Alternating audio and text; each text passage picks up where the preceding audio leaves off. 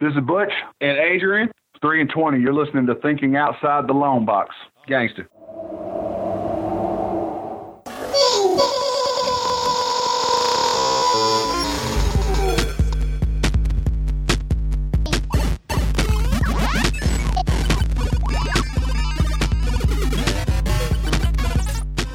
Hey, I'm Albie. Uh, we're thinking outside the long box. We're in San Diego Comic Con, and I got the great opportunity to speak to Leva Bates. You may know her by many names. Uh, Leva, Leva Bates, uh, the librarian, Blue Pants. That was one of my favorites. Of course, the librarian. Um, I wanted to ask about your time in AEW. I know it's over now, and you, you moved on to exciting things, and you're champion. Of course, anywhere you go, you can win, right? Um, but uh, I was very intrigued by one when Blue Pants came out, and uh, that popped like crazy. And then I was like, I, w- I thought they were going to just push you to the stars, and then it was like you're gone. What happened with Blue Pants? Uh, it was a science experiment, pretty much. Uh, it was supposed to be a one-time deal, Right. like show up, do it, leave. And since it took off, it was a one-time thing that lasted for a year and a half. Um, pretty much what ended it was me breaking my ankle. That'll do it. Yeah. That will do it. I wasn't aware of that.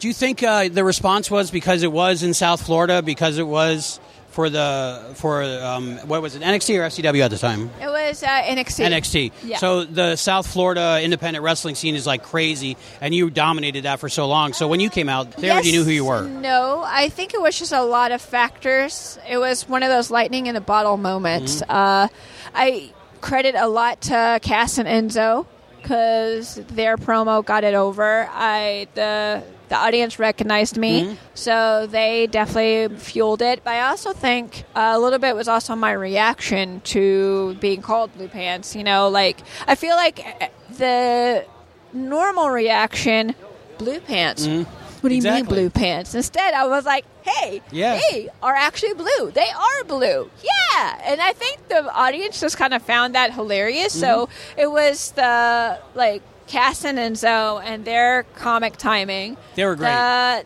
the like Cass singing "The Price Is Right," you know, and then Oh, yeah. the audience recognizing me, me being dancing to "The Price Is Right." Mm-hmm. I think all of that just kind of went whoop, and that was just a weird lightning in a bottle thing.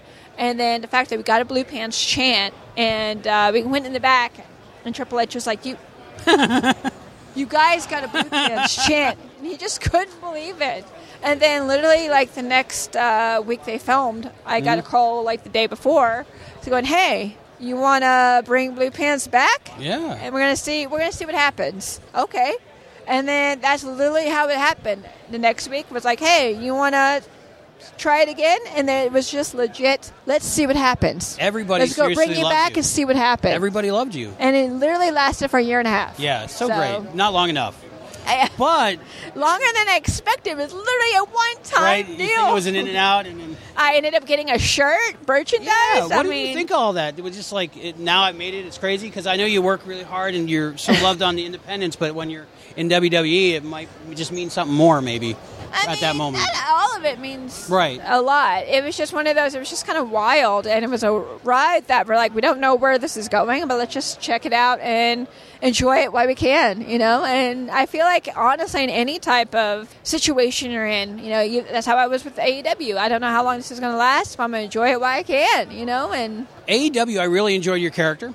Thank Uh, you. And uh, you seem to be more character than actually in ring. And uh, working with Peter and doing the BTE, like it was all just amazing. How does the how does that that work? All the behind the scenes, like the weekly YouTube show, because you were on it most every time uh, with Peter and doing different things. How does that work? Uh, do you get a cut of it, or is it just for fun? or What, is that part of BTE? it? Yeah, uh, it was just for fun. just for fun. Yeah, it was one of those we could expand and develop our character and the relationship. Mm-hmm. Because if you think about it, there's only so many hours of AEW. Yeah. Like, and there's a lot of people on AEW. Uh, not well, a lot of people hired by AEW, and only so much time. So you're not going to have that character development through, you know. Dynamite, because you only get Yeah. if you're on Dynamite, you might get 30 seconds Right, to right, five right, minutes. You know what I mean? depending if it's a match or a promo.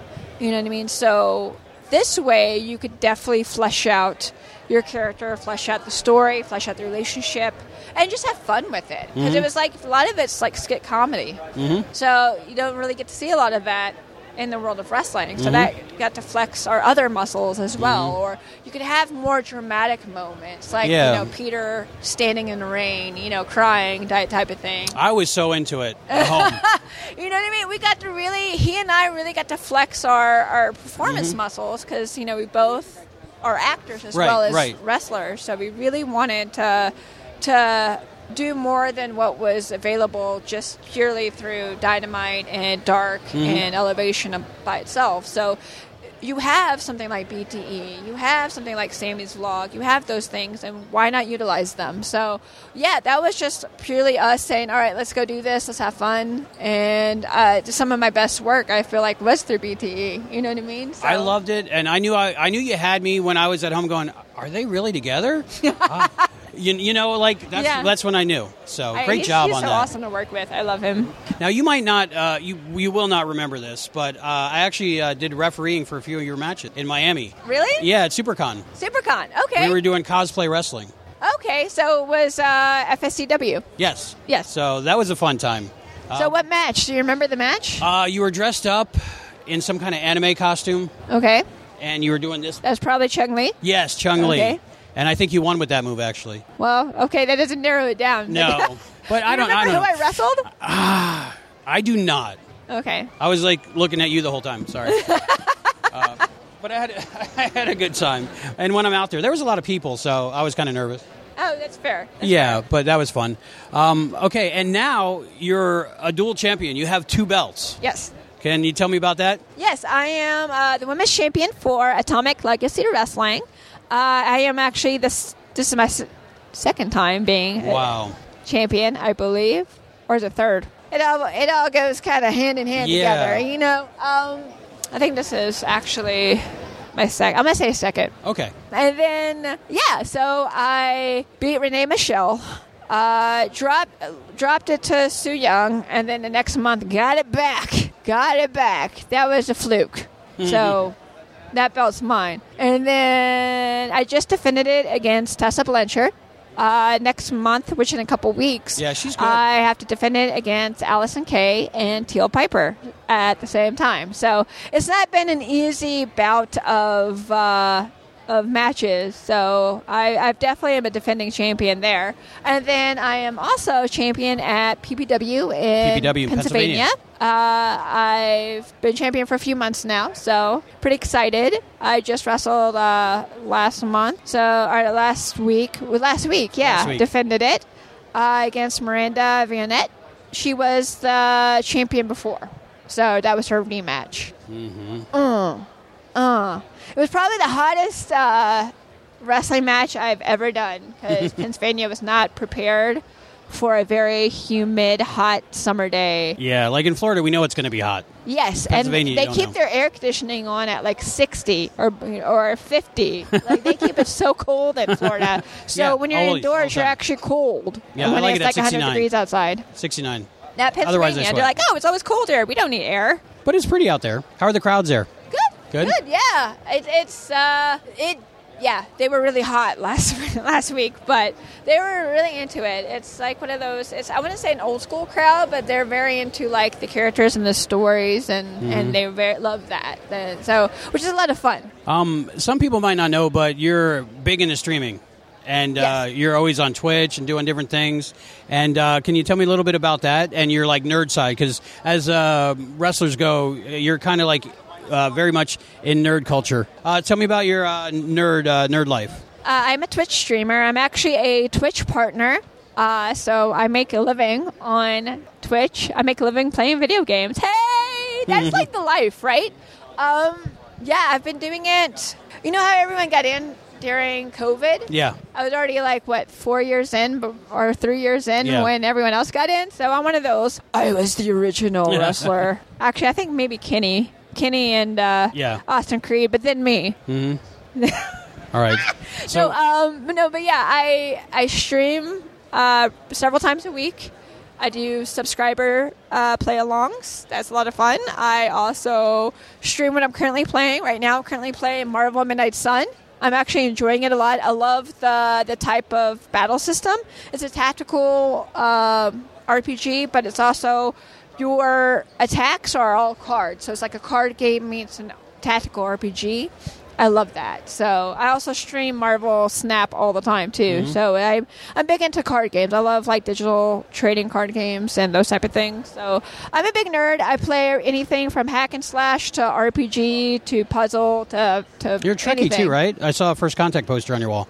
Yes. Yes, that's yes. awesome. I I have the same My poster. whole house is like Pee Wee's Playhouse. Yeah. Like every room is a certain theme. Like my kitchen is a space theme, so it's Star Wars, Star Trek. Like I have a lot of Galactus because he's a devourer of planets. Mm-hmm. Of course, if you go in the the kitchen, and then I have the Guardian stuff because I got big into Guardians. My my bedroom is all horror movies and horror themed. Uh, I have an extra room that's like my closet for all of my cosplays, but it's also my wrestling room. So I have all of my like art from fans and like the stuff I've collected over the years, and then my wrestling collection that I have from like just growing up and whatever. That's all in there. So that's that theme. I have a whole shelf that's nothing but Final Fantasy, and then another shelf that's all like my old consoles. So it's like the the Atari and like various uh, Game Boys and Nintendos and almost one through four of PlayStation. I think I'm missing I have the same closet. three. I'm missing My number three. 2600's out. I'm still trying to BDT. I haven't BDT yet. Really? Yeah, but I, I try. Okay, well, Leva Bates, thank you so much.